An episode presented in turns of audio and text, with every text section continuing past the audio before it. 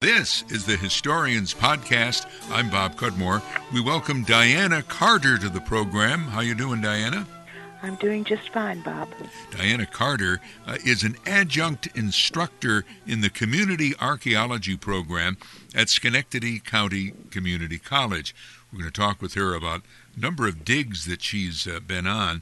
But I gather that you uh, got into this and became an instructor because you enrolled in uh, the college's uh, archaeology program?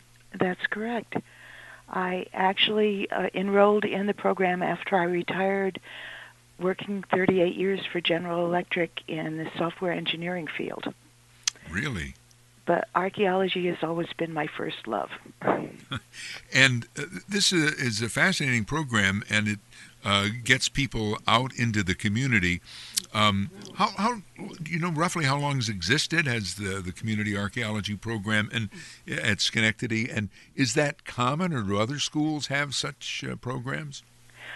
Uh, the program at the community college has been in existence since about 1998, uh, and we just had our 13th graduation oh. last week. Uh, it's not too common in New York State uh, as a non-credit program. The only other one I can think of off the top of my head is there is a uh, summer program at the State University of Binghamton. Um, but archaeology is does not seem to be a a popular thing to have in community colleges. Let's put it that way in okay. New York but it sounds like you've you've developed an audience. I mean, people want to do this. I mean, because you you do it for self satisfaction, right? No, we do it for community service because we are in Schenectady, and it is such a historic town. Uh, we do it to introduce people to archaeology. Um, people come to our program because they're interested in archaeology and history, and a lot of our people come to see if this is a career they want to pursue. Mm-hmm. Um, we uh, have people from age 16 on up in our program. Hmm. Yeah. And have any of the uh, alumni of the community archaeology program gone on to be to become archaeologists? Yes, they have. Uh, we have one uh, young lady who uh, went through our program in high school while she was in high school and has gone on to Bryn Mawr and is working on her doctorate right now in anthropology and archaeology. Uh, we have several of our people working in the field. Uh, Pat Barrett got her start with us. Uh, we have a couple of people working with the State Museum.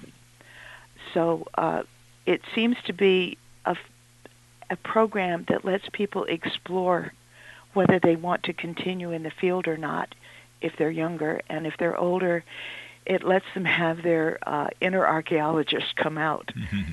But mostly our, our people do volunteer work in archaeology. And we are well known to archaeological groups, professional archaeological groups in the area, mm-hmm. so that they know that we have trained our people in the correct processes and train them how to work under professional archaeologists. Now, uh, let me ask you this: do, sure. do, you think the Indiana Jones movies, which were and he was an archaeologist, kind of spur this interest in archaeology? I think it was there before Indiana Jones. Uh, as I said, we we started in about 1988. Um, we do get the occasional Indiana Jones, and we have to retrain them. I see. so you don't have to wear a fedora to do this. No, but a sun hat is recommended in the summer. Okay. Um, I was at a, a, a, gathering, actually, it was of the, the local symphony, Schenectady Symphony Orchestra, and Diana was uh, there and uh, talked at uh, very interestingly, and that's what I'd like to ask you about, about some of the, the digs that have been done by the Community Archaeology Program. Most of them in Schenectady Stockade, but let me start with the one that's not in the Stockade. You uh, did a uh, an investigation or a dig of the camp that was created by the famous General Electric scientist Charles Steinmetz. That is correct. We were asked to do it um, by Jamie McFarland, and uh, we did a lot of research. The it actually started with our documents class, and I was in the documents class uh, doing research to see if we could find the location of the camp. And it sort of grew into a three year project and a presentation at the New York State Archaeological Association meeting and a student prize. So, um, as as I told you before, I all I can say about the location of the camp is it is on the Mohawk River.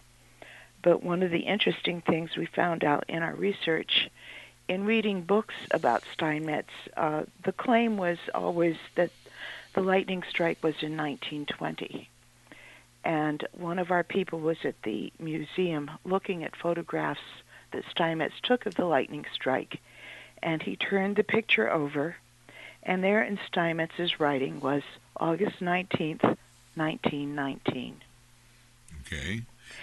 And we actually went and checked newspapers. It turned out that on that date in 1919, there was a huge thunderstorm, and in Schenectady, a 10 year old girl was killed on Broadway. She was hit by a car in the middle of the storm. Hmm. So we did get a collateral proof that there was a storm on that day. And to do due diligence, uh, we checked in 1920, and apparently nothing recorded about a storm. Okay, but I'm really out to lunch on the whole thing. That lightning strike hit his camp, or what was? It hit his camp. It hit the top of the camp, went through some electrical wires, destroyed a mirror in the dormitory, and uh, one of his pictures actually shows the the trace of the lightning strike going to ground at one of the um, the wooden pillars that was holding the camp up. Hmm. Was he able to uh, continue using the camp or rebuild it? Oh yes, he continued to use it. Um, he this is 1919, and he continued to use the camp until he died in 1923. Hmm. Well, he was certainly a very interesting um, person, and um, the the camp was just uh, uh, part of his importance. Obviously, I mean, he was the big uh, the Wizard of Schenectady, right? Right.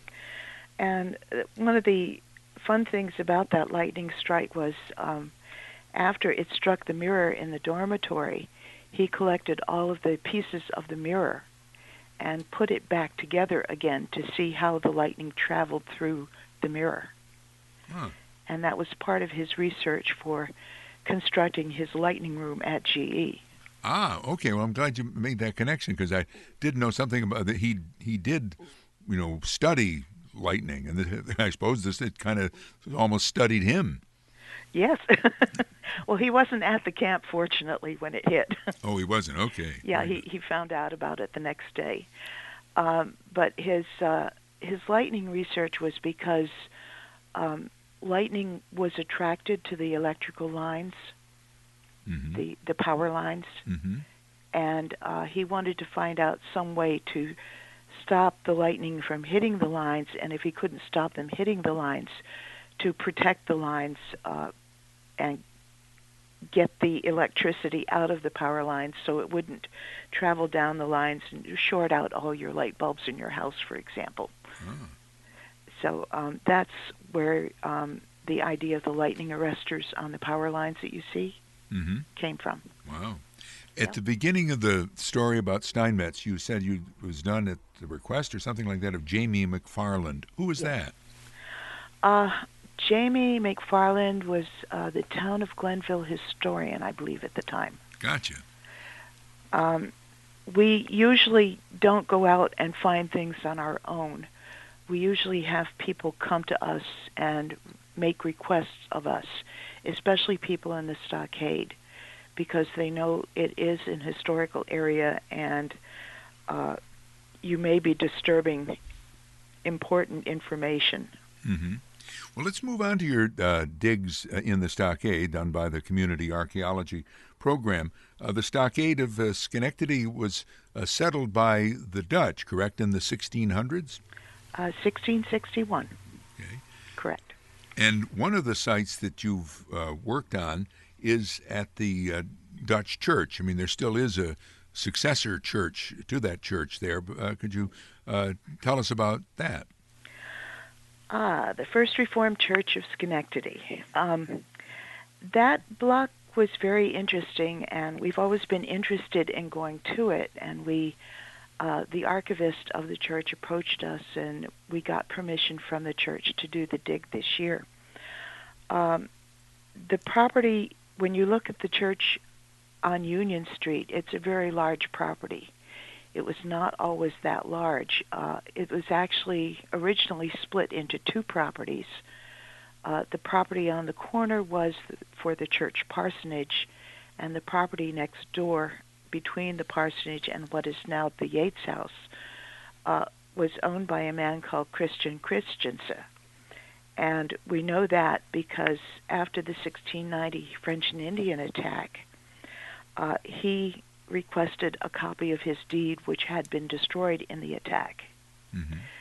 Uh, that property later got split into two, and we, in deed research and uh, reconstructing what was going on with the properties, uh, in the 1800s, the property next to the church parsonage was owned by Isaac Riggs, who was a publisher of the Schenectady Cabinet in the early 1800s was a weekly newspaper mm-hmm. and one of our first newspapers. The other property um, in the early 1800s was owned by Jacob van Vechten, who was the minister of the church. Mm-hmm. And I have to throw a caveat in here. It was his parsonage, but he owned it personally. The uh-huh. church did not own mm-hmm. it because we have a record of him selling the house when he left Schenectady in 1850, I believe it was. Mm-hmm. And it was later bought by Aaron Barringer, who was a prominent local attorney. Um, in 1861, there was a fire at the church. Uh, the along with the church being destroyed, the Riggs house was badly damaged, and the church bought the Riggs property, uh, razed the house, and built their 1862 church. And you see the facade of the 1862 church now when you when you look at it. Um, in 1911, the church brought bought the uh, Barringer House and converted it into a parsonage for the church.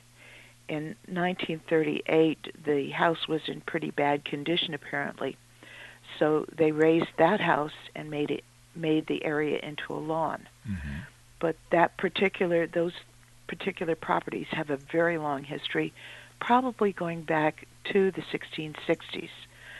Um, we had got permission this spring to do what we call shovel tests on the Barringer property to see if we could locate where the house was, and we did find the foundation of the house. Mm. And we've also been working um, for the last month in an area in back of the house called we call it archaeologically it's called a kitchen midden. Uh, for everybody else, it's a garbage dump.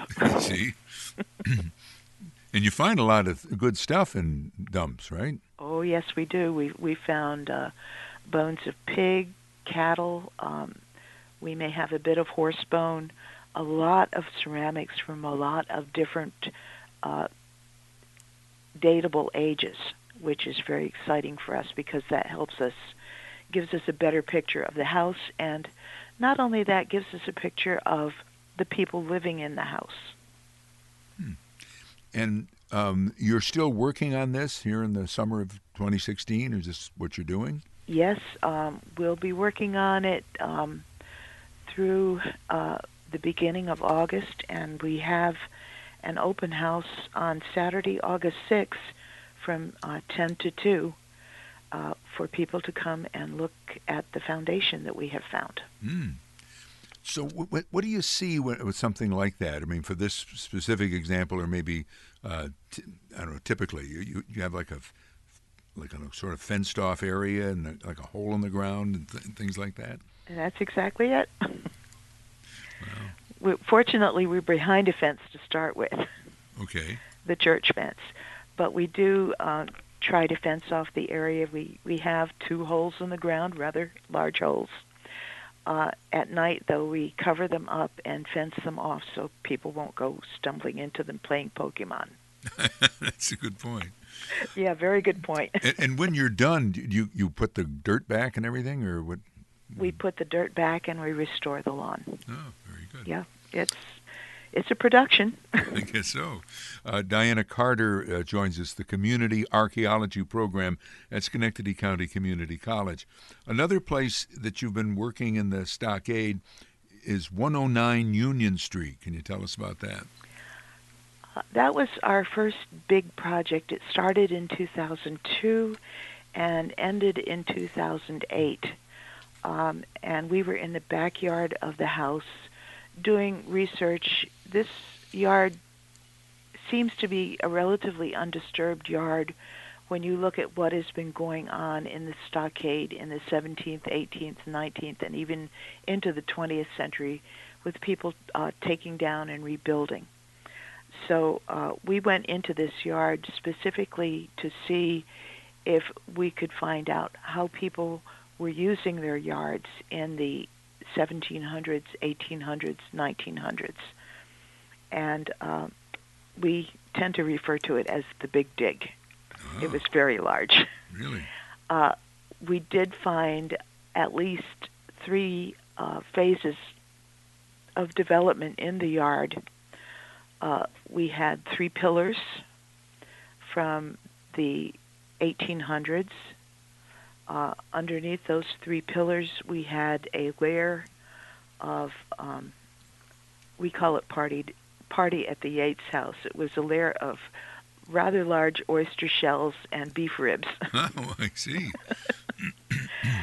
and uh, we had some dark soil, essentially topsoil under that, and then we have a layer which is a sand layer with um, what we call board stains in it. Board stains are essentially dark stains that are left when boards deteriorate in light soil. Mm-hmm. So and so we we're trying to piece together at this point exactly what the significance is of all of these layers and what do they tell us about how people were using the yard and who who did it. mm-hmm. Mm-hmm when you un- how do you know you found something when you uncover it or how does that work? Uh, well we we look for what we call features. A feature can be something as simple as somebody uh, cleaned out their stove or their furnace, their coal stove or their coal furnace, and dumped the ash in the backyard and that ash is going to be gray and it shows up wonderfully well against dark soil. Mm-hmm. Or it can be, for example, uh, this the stone and brick pillar that we found. Uh, it can be just a layer of soil that is different from the other layers of soil that we're looking at, mm. which may indicate that, that some activity was going on at that particular place and time that was different from what was going on above it or below it. Hmm. Diana Carter uh, with us from the Community Archaeology Program at Schenectady County Community College. And their offices, uh, you were telling me, is in a, a, building that's of historic interest to me, uh, in, in the former home of WRGB television in the stockade. That's correct. We're down in CST 100 uh, it's now the Center for Science and Technology for the community college. Uh, but you walk in the foyer and you can still see uh, pictures of what the building looked like when WRGB owned it. And I remember going down myself. I, when I was a kid, I was at the YWCA day camp, mm-hmm. and we went down one morning to the Sonny and Ernie show with Ernie Tetreault. Who was Sonny? I forget Sonny's last name, but it was a morning program. Right. Yeah. And we went down and we're demonstrating various activities. I got to demonstrate archery. Oh, very good. uh, and I think before it was WRGB, wasn't it the Edison Club, or is that? Ah. Well, anyway, that's right. Yeah, in the 1800s, it was some sort of club. Yeah. I or, remember or maybe that. maybe it wasn't the Edison Club, but some sort of club. Well, let, let me ask you about another of your uh, digs in the Schenectady Stockade. Uh, you did you've done some work at 32 Front Street. That's correct. Uh, we were asked by the owner to uh, examine his backyard because he knew he was uh, the house was fairly historic and he was going to be doing some landscaping, which was going to involve removing some topsoil. So we went in, and in the front part of the backyard, we found a stone uh, foundation. We're not sure what it was for. It could have been for a privy. It could have been for an ice house. Um, it was very ambiguous. Uh, but one of the things the owner told us was that the previous owner said that the 1690 stockade went through the backyard. Hmm. So we decided to put in an well, actually, Louise Basa decided to put in an exploratory trench going toward the back of the yard to see if we could find any sign of that stockade. And uh, we never found the stockade, but we found the French and Indian War. Really? yeah. Uh, this backyard is right outside of where the fort would have been during the French and Indian War and the Revolution. You remember the fort was Mhm. right where Lawrence the Indian is. Hmm. And uh, we found all sorts of paraphernalia. I think we found about five uh, pieces of what we call solid and hollow shot. We, they're about I'm I'm looking at my hand now, maybe about six inches in diameter, hmm solid shot, and the same for the hollow shot. The hollow shot would have been filled with gunpowder and a fuse put in the top and thrown at the enemy. We also found some silver braid. Uh, we found lots of ceramics, uh, trade beads, pins. Uh, it was just amazing what Hmm. was coming out. Uh, wine glass stems, and all of it datable to between 1745 and 1760, Hmm. which uh, gave credence to our saying it's, it's a French and Indian War. And this is really our first actual proof uh, that there were troops massed here, and the records say there were about 5,000 colonial and English troops massed in Schenectady uh, to march west to attack the French forts along Lake Ontario. Hmm. Well, that's a large number of soldiers. That's right. I think it's even bigger than the population of the town at the time. I'm sure. Uh, also, you, you mentioned a, a name. Uh, who was Louise Basa? Uh, Louise Basa is one of the founders of the program, The and she has been working in the program since uh, the beginning with Ron Kingsley, who is the co-founder.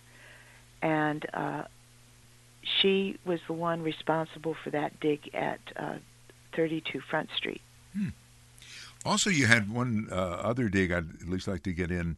Uh, we have about uh, five minutes left, A- and it's the one at uh, 12 Union Street. Yes, that was a, another interesting one. Uh, the landowner called us and said, I have subsidences in my backyard, and I know my backyard is where the Saratoga and Schenectady Railroad ran between 1832 and 1837. I'm not sure I understand what you. He had what in his backyard? Some. P- parts of his land, he had like little sinkholes. Okay. his land was dropping. All right. And uh, you know where Railroad Avenue is? Uh, not offhand, but it's in that area. right between Erie Boulevard and State Street. Uh, that's how it got its name. That's where the railroad ran between 1832 and 1837. The terminus was at Erie Boulevard. It ran through the stockade to the Burr Bridge at the foot of Washington Avenue, Mhm. across the bridge, and then up to Ballston Spa in Saratoga. Hmm. And uh, Don Rittner uh, did find evidence of it in another block. Uh, we were asked by the homeowner to do to look for look at 12 Union Street to see what we could find. We did find part of the wall, but it had been robbed. Uh, we also found out we ended up taking a backhoe into the yard with the permission of the landowner Mm-hmm. uh, to see if we could get down and find evidence of the railroad bed. Uh, we never found evidence of the railroad bed, but what we did find was there was about three feet of dark soil, and underneath that dark soil, apparently, when they closed the railroad, they filled this cut with sand, Mm-hmm. 12 feet of sand. and it's very difficult to take a backhoe to that amount of sand. I'm sure. And uh, Don is a well-known uh, historian in, in our area, right? Yes, he is. Um, one other uh, site, maybe we have a couple minutes left, 234 Union Street. Yes, sir. Uh, that was another interesting property. Again, at the request of the homeowner, uh, we went to the site because, again, she was going to be doing landscaping in the backyard. And when they bought the house, they went to the Historical Society to do a little bit of research and found out that prior to their house being built in about 1899, there was a very large house on the site. Uh, their house is one of four townhouses. Those four townhouses were originally occupied by a very large house who had some very interesting owners. Uh, the first owner of record that we can find was Dirck Romeyn, who was pastor of the First Reformed Church in the late 1700s and who founded Union College. Hmm. When he died, he sold this, his wife and children sold the house to James Duane, another famous name. Mhm. Uh, when Duane died, uh, Simon Grote ended up with the house. He was a local merchant. When he died, um, Edward Rosa was the last uh, purchaser of that house, uh, a local attorney and uh, I believe an, a bank officer at Mohawk Bank. Uh, we went into the backyard and did one test square, and it happened to be a test square where the owner was going to put a reflecting pool. Hmm. And we found out that there were eight inches of dark topsoil and then about a foot of very light sandy clay. And there was construction debris at the top of the layer of sandy clay and more construction debris at the bottom of the layer. And underneath that sandy clay was again dark soil. And right at the top of that dark soil, uh, there was a landscape feature. Uh, there was a compressed stone walkway, there was a cobblestone walkway, and there was a pile of largest cobbles, which looked like may have been part of a rock garden at one time.